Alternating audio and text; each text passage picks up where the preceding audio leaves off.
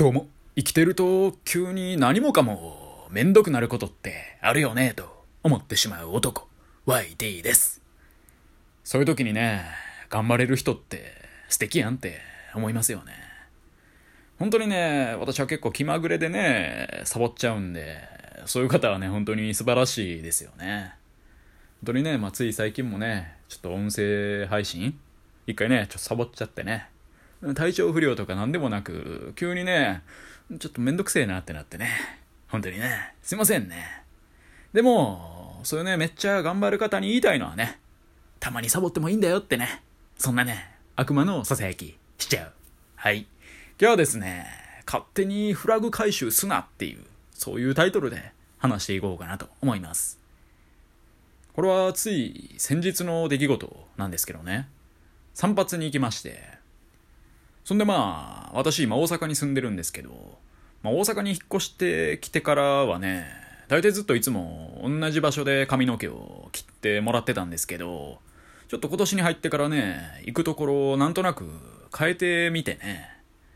今回で2回目か、うん、2回目になるところにまあ行ったんですよね。でまあ、私がね、その美容院というか、まあ髪の毛ね、切ってもらえるところに行く場合ってのはね、まあ基本的に女性にね、切ってもらいたいっていう考えがありまして、まあ学生の頃はずっと地元の同じところで、何年ぐらい切ってもらってたんだ。もう小学生から大学4年生までずっと同じところでね、スタイリッシュなおっさんに切ってもらってたんですけど、社会人になってからはね、ちょっと野郎に切ってもらうのが、なんか嫌やなというかね。まあいろいろ理由はあるんですけど、最大の理由としてはやはりテンションが上がらないっていうことに尽きるなとそもそも私、あんまり散髪行くの好きじゃなくて、結構嫌でめんどくさいのに、それでなおかつね、野郎に切ってもらうなんてもう、無理やなって思ってしまって。あとはなんかこれは完全に偏見なんですけど、まあ、私ね、まあ、美容院選ぶとき、ホットペッパービューティーをね、まあ、一丁前に見ていくわけなんですけど、それ見てるとね、男の美容師はもうどいつもこいつもなんか、生きってる風にしかもう見えなくて、なんかホットペッパービューティーだとね、写真載っとるんですよね。あ、こんな感じの人なんかみたいな。でもね、大体野郎ね、なんか生きてるやつが多くてね。本当にね、すいませんね。で、まあね、でも、こんなこと言うとね、まあ申し訳ない気持ちも若干ありつつ、でも知らない人なんて見た目でしか判断できないじゃないですか。よく中身をね、見ろよとか言うんですけど、もう中身見るのをね、そこに行くまでにはやっぱ見た目で判断せざるを得ないんで、なんかイケメンとかブサイクとか関係なく、なんかこういう雰囲気の人苦手だわって人がね、まあ、特にね、男性の美容師と、あとアパレルショップでね、働いてる、うん、男には非常に多いなと思っていて、はい、すいませんね。もしこの配信をね、アパレルショップと美容院で働かれてる野郎がね、聞いていたら、不快でしかないと思うんですけど、まあでもね、それはまあその方たちの問題というよりかはね、私の問題なんでね、でもね、まあごめんねってことで、まあ私なんてね、ちょっと日陰者なんでね、ちょっと彼らが眩しすぎるんでしょうねって誰が日陰者や。はい。でね、何だったっけ？そうそう、早々のフリーレンってことで、あのね、それで、まあ今回で、まあ2回目のところにね、あ、行ったっていうわけですわな。で、まあ普通にね、話しやすい感じの女性で、まあゴールデンウィークめっちゃ忙しかったんですよみたいな、そんなわけわからんことも言うてて、それでも、美容院ってね、まあそんな夜のね、9時10時ぐらいまで空いてることはほぼないと思うんで、まあ忙しいっつっても、知れてるっしょみたいな感じでね、言ってみたんですよね。そしたらね、でも、その営業が終わってからも、いろいろカットのね、勉強とかもするみたいなことを言うてはりましたね。まあ、特に働きたての人とかだったらね、そ髪の毛洗う練習とか、乾かす練習とか、なんか若手だったらするんでしょうけど、まあ中堅以上、まあ、その方もね、結構まあベテランというか、何年働いてるっつってたかな。まあでもなんか、5、6年 ?7、8年？ぐらい働いてるみたいなこと言ってて、まあ、そんな人でも、切り方のね、勉強は日々しないといけないみたいな、結構意識高いことをね、言ってはりましたね。なんか日本もそうですけど、韓国、特に韓国ってやっぱね、こういう美容周りで、いろいろ話題になるじゃないですか。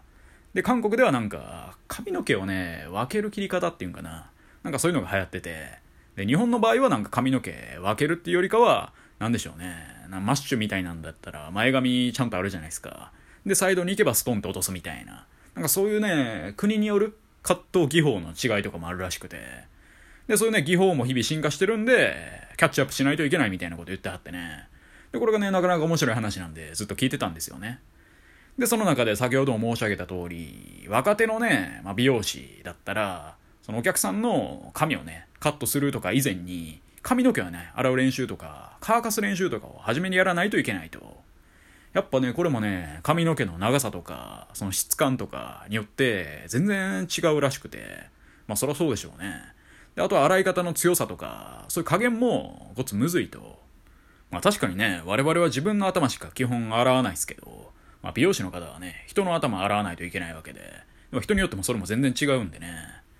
で、幼少の頃ね、確かにおかんに頭洗ってもらった記憶があったけど、まあ雑でしたもんね。で、その一方でね、親父の方は、やっぱりね、頭皮に対して敏感だったんでしょうね。逆に親父はね、優しく洗ってくれましたねっていう。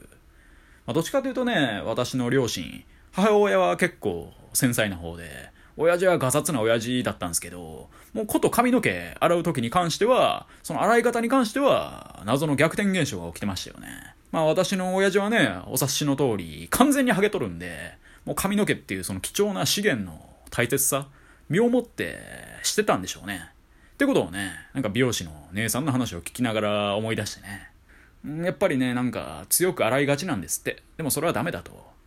んでね、まだ髪の毛のカットもさせてもらえない時期の若手あるあるとしてね、その髪の毛をね、洗う際に、首の部分にね、手をピタッと当てて、ええ感じにやらないとね、その水がザーってね、体流れていくんですって。でなんか服の中、背中とかを伝っていってまうっていう。もうそれ最悪っすよね。べちゃべちゃなるっていうね。で、そんなダメだっていう。そういうことが、その若手の美容師の方だとよく起きちゃうみたいな。練習やってて、そういうこと結構起きちゃうんで、まあ、そんなことしちゃううちはね、まあ、やっぱお客さんの前には出せないみたいなことを、まあ、偉そうにね、語ってはって。で、その後もね、いろいろ話を聞きながら、まあ、髪の毛切ってもらって、うん、まあ、髪の毛切ってもらう時もね、一回ちょっと耳らへんね、ガサっていきそうになったタイミングがあって、おい、おい、やばいってなって私自分で避けたりもしたんですけどね。なんかすごい話に夢中になってはってね、ちょっと危なくねみたいなことね、一瞬思ったりもしつつ、まあでも何度かね、切ってもろて、で、洗面台行ってね、髪の毛流してもらって、頭パシャパシャやってもらってね。でね、頭パシャパシャ洗ってもらってる中でね、ちょ水が伝わっってなってきてるなって感覚があってね。まあでもそんなわけないと。若手がやるようなミスやってドヤ顔で言ってはったんで、7、8年のキャリアがこのお姉さんにはあると。んなわけないと思いつつね。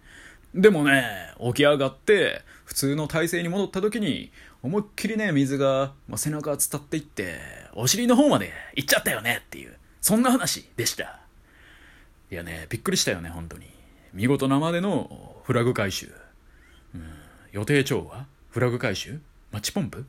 うん、なんかわかんないけど、濡れちゃったよね、私の背中。背中どころか、ケツのアナルまでちょっと水いったよね。でもこういうのってね、たまにありますよね、でも、美容院行ってると。ないっすか？私は何回か経験あるなってことをね、ふと思い出したんですけどね。まだまさかその話をね、してる時に起きるかねっていうね。